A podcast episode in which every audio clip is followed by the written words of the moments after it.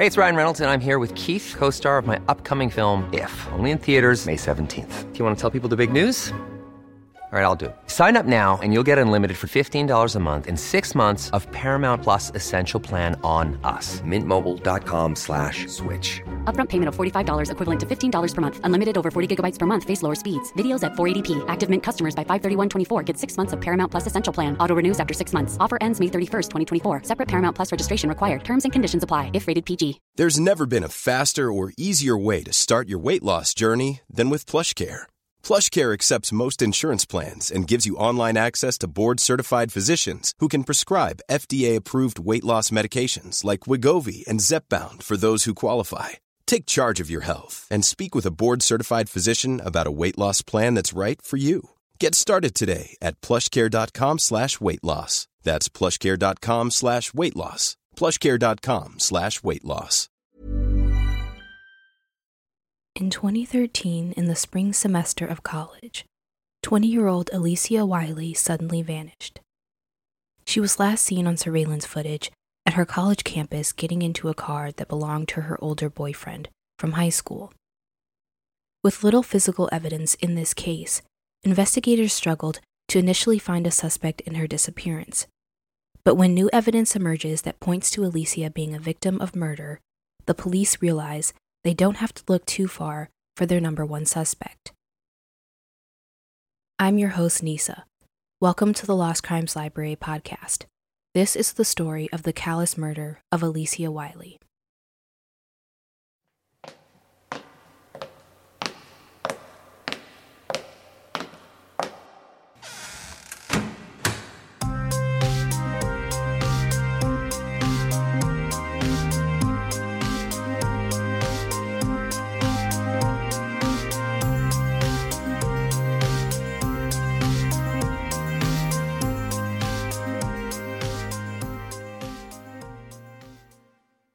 Alyssiah Marie Wiley, also affectionately known by her family members as Lily, was just 20 years old at the time of her murder. She was a young woman with style, drive, ambition, and a vivacious nature about her. She was a native of New Haven, Connecticut, and she had worked hard to earn her presidential scholarship to Eastern Connecticut State University. She was enrolled at the university as a psychology major, and in the spring of 2013, Alyssiah was just a sophomore preparing to take her finals. On April 20th, 2013, Alyssiah never showed up to meet one of her best friends at the dorm, which was strange because shortly before they were set to meet, Alyssiah texted her best friend agreeing to meet up, so it wasn't like she could have forgotten about the plans. It wasn't until after the weekend when Alyssiah's family and friends really became concerned about her whereabouts. When she didn't show up for her Monday classes, her family decided to get the police involved. Campus security contacted the Connecticut State Police to help them with Alyssiah's missing persons case. Investigators canvassed the campus, spoke with Alyssiah's friends, classmates, and her professors, hoping they could get some information about where she could have disappeared to, or maybe her state of mind before she went missing. Initially, searches near the area where Alyssiah lived were conducted, but nothing ever turned up in those areas. So, for investigators, the next obvious step was to check out the campus surveillance footage of the day she went missing.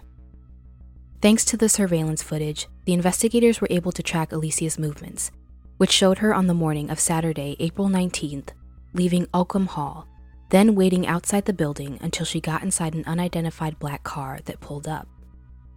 To detectives, it seemed that Alyssiah was familiar with the person picking her up. They soon learned from her family that Alyssiah had recently been in contact with her boyfriend, who she dated while in high school. His name was Jermaine Richards, and he was 30 years old at the time and was a private duty nurse.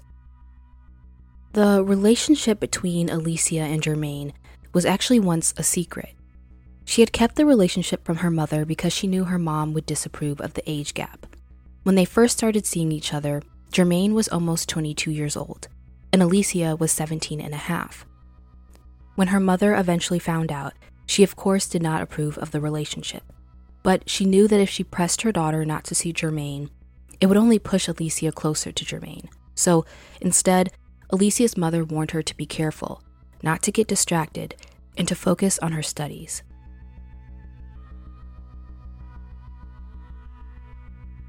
Investigators reviewed the surveillance footage one more time, and they were able to confirm that the unidentified black vehicle actually belonged to Alyssiah's boyfriend, Jermaine. The next step was to question him about Alyssiah's disappearance. When questioned, Jermaine Richards told police that he picked up Alyssiah from campus on Saturday and then drove an hour and a half to his mother's house in Bridgeport, Connecticut. According to him, the day was rather uneventful. It was pretty normal. He also told police that he dropped Alyssiah off back at campus that Saturday night, shortly before 11 p.m. He claimed to have dropped her off at a Dairy Queen located about two blocks from the main gate of the campus. He said that after dropping her off, he drove back home to Bridgeport. Jermaine also told the police that he hadn't heard from Alyssiah since that Saturday night, and his mother confirmed his story about what happened that day, too. Investigators searched Jermaine's car, but no evidence turned up from the search. They were also able to obtain Jermaine's cell phone data, which could tell investigators about Jermaine's movements that night. The data showed that phone tower pings confirmed Jermaine's accounts of his whereabouts when Alyssiah disappeared. This information forced detectives to move on to other possible persons of interest. No longer looking at Jermaine Richards, police interviewed hundreds of people on campus for leads, but nothing really came of it. So investigators began theorizing that maybe Alyssiah was abducted by a stranger after Jermaine dropped her off that night. After all, it was almost 11 p.m., which means it was dark and she was out alone at night. Also, Jermaine dropped her off two blocks away from the campus gates, which would mean if someone did want to abduct her, they definitely had two blocks to do it. Police also checked the sex offender registry for leads, but this didn't move the investigation forward either. Another avenue for investigators was to check out Alyssiah's cell phone data for any clues. And what they found was interesting. In a text to her friend on the day she went missing, Alyssiah said she wanted to break up with Jermaine. According to her friend, this text wasn't that surprising because she knew Alyssiah had become more interested in meeting new men since she had started college. The last text from Alyssiah's phone was around 11 p.m. The text to her friend read, quote, It's over. I'm coming over. I need a drink. End quote. But Alyssiah never showed up, and her phone activity ended with that last text message. Another set of messages that interested investigators were texts between Alyssiah and a former boyfriend on the day she went missing. The two had exchanged text messages around 4:30 p.m. on April 20th. In the messages, investigators learned that the two made plans to meet that day. Police questioned this guy and he expressed concern about Alyssiah, wondering what happened to her because he hadn't heard from her since Saturday afternoon. Police thought that maybe he could have had something to do with Alyssiah's disappearance. However, this man had an alibi that checked out for the night Alyssiah went missing. He was working his shift at a restaurant in New Haven that night, so he couldn't have been responsible for Alyssiah's disappearance. So investigators circled back to her relationship with Jermaine Richards. And when interviewing Alyssiah's friends, investigators were shocked to find out that her friends didn't really know much about her boyfriend. When investigators continued interviews with Alyssiah's family and friends, they were alarmed by a statement Alyssiah's sister shared. She told police about a troubling incident that happened before Alyssiah went missing. She said that Alyssiah had reached out to her during the night to come get her because Jermaine had been violent with her and tried to strangle her. Apparently, incidents like that occurred more than once in their relationship. However, Alyssiah struggled to end the relationship, which we know isn't all too uncommon. Some victims of abuse are scared that worse will happen to them if they leave.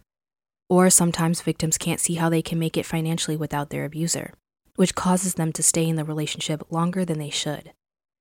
There's also shaming and manipulation from abusers. Some claim they will ruin the victim's life or reputation if they leave. Or they play mind games and convince the victim they can't do any better. There are so many reasons why a person might stay in an abusive relationship. Investigators knew this, and they became worried that maybe Alyssiah's decision to leave the relationship came too late. Millions of people have lost weight with personalized plans from Noom Like Evan, who can't stand salads and still lost 50 pounds. Salads, generally, for most people, are the easy button, right? For me, that wasn't an option. I never really was a salad guy. That's just not who I am. But Noom worked for me. Get your personalized plan today at Noom.com. Real Noom user compensated to provide their story.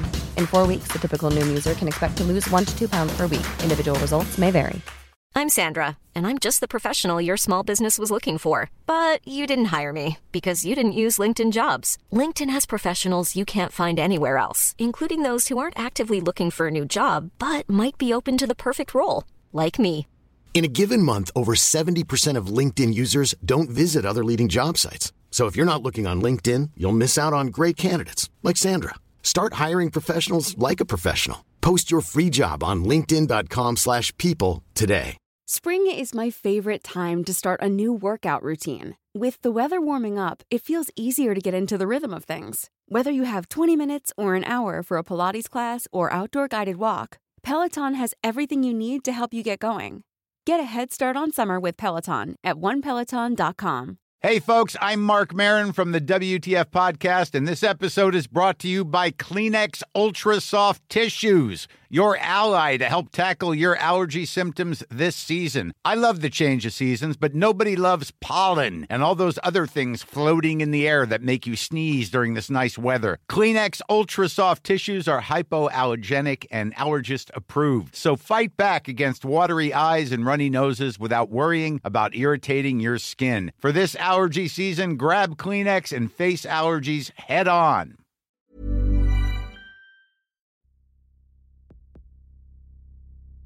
After learning about the couple's volatile relationship, investigators asked Jermaine to come in for questioning again, but he refused.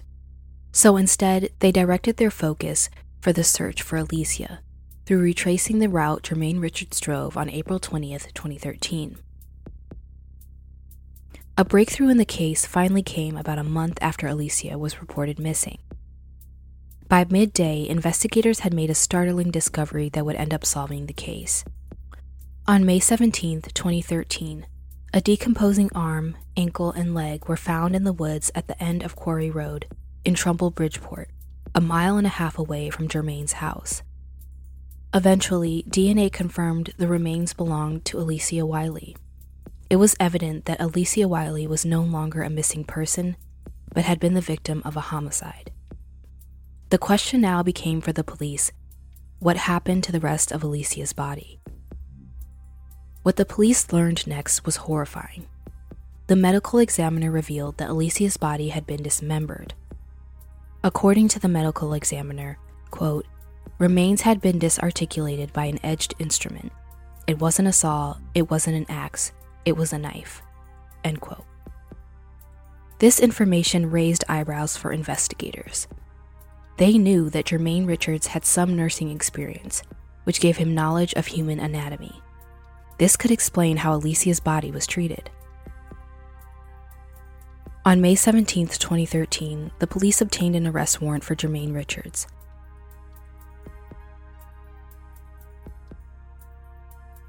During the trial, prosecutors focused mostly on the history of domestic violence between Jermaine and Alyssiah to make their case because there was a lack of physical evidence in this case.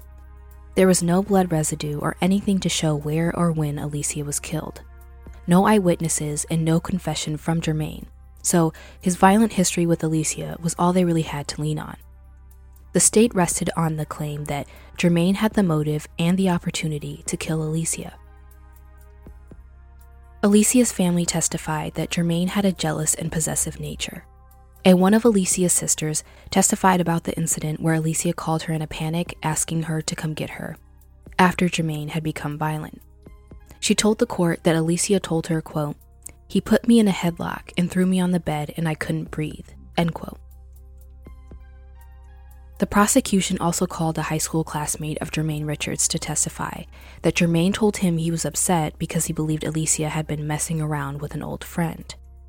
The classmate informed the court that Jermaine told him, quote, She doesn't know who she is messing with. I'm a nurse and I know how to get rid of her, end quote.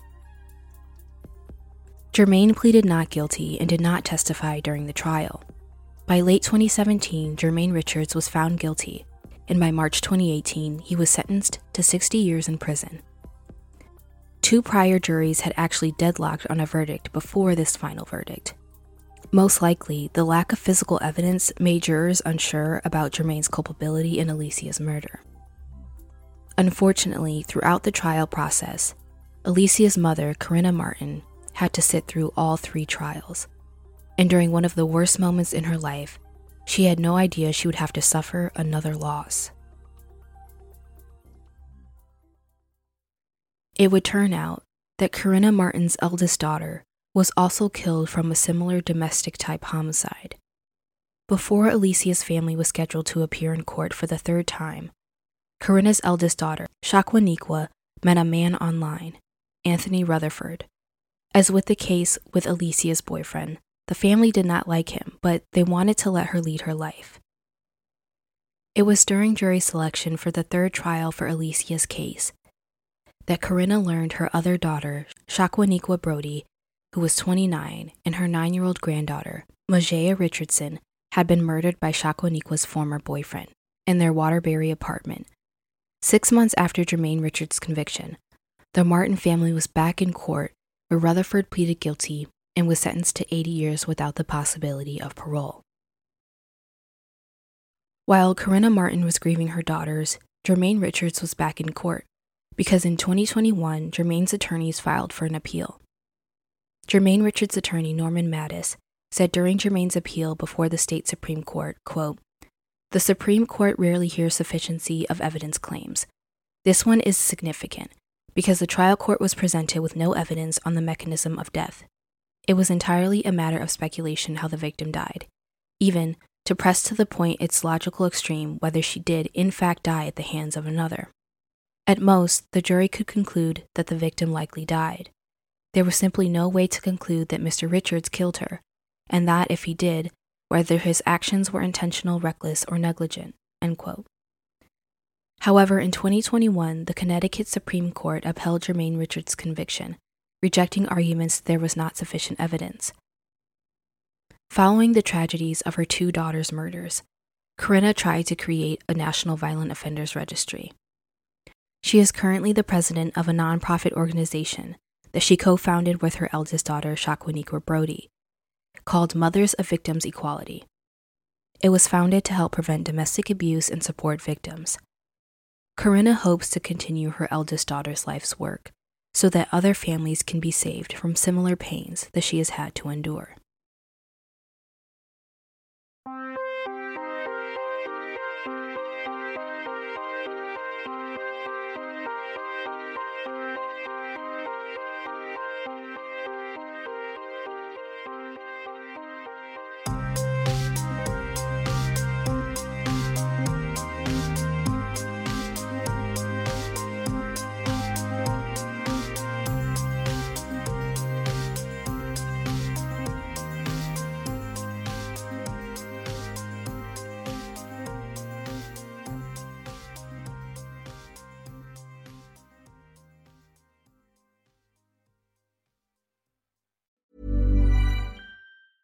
Planning for your next trip? Elevate your travel style with Quince. Quince has all the jet setting essentials you'll want for your next getaway, like European linen, premium luggage options, buttery soft Italian leather bags, and so much more. And is all priced at 50 to 80% less than similar brands. Plus, Quince only works with factories that use safe and ethical manufacturing practices. Pack your bags with high-quality essentials you'll be wearing for vacations to come with Quince. Go to quince.com slash pack for free shipping and 365-day returns. Hey, folks, I'm Marc Maron from the WTF Podcast, and this episode is brought to you by Kleenex Ultra Soft Tissues your ally to help tackle your allergy symptoms this season. I love the change of seasons, but nobody loves pollen and all those other things floating in the air that make you sneeze during this nice weather. Kleenex Ultra Soft tissues are hypoallergenic and allergist approved. So fight back against watery eyes and runny noses without worrying about irritating your skin. For this allergy season, grab Kleenex and face allergies head on. Planning for your next trip? Elevate your travel style with Quince. Quince has all the jet setting essentials you'll want for your next getaway, like European linen premium luggage options, buttery soft Italian leather bags, and so much more. And is all priced at 50 to 80% less than similar brands. Plus, Quince only works with factories that use safe and ethical manufacturing practices. Pack your bags with high-quality essentials you'll be wearing for vacations to come with Quince. Go to quince.com/pack for free shipping and 365-day returns.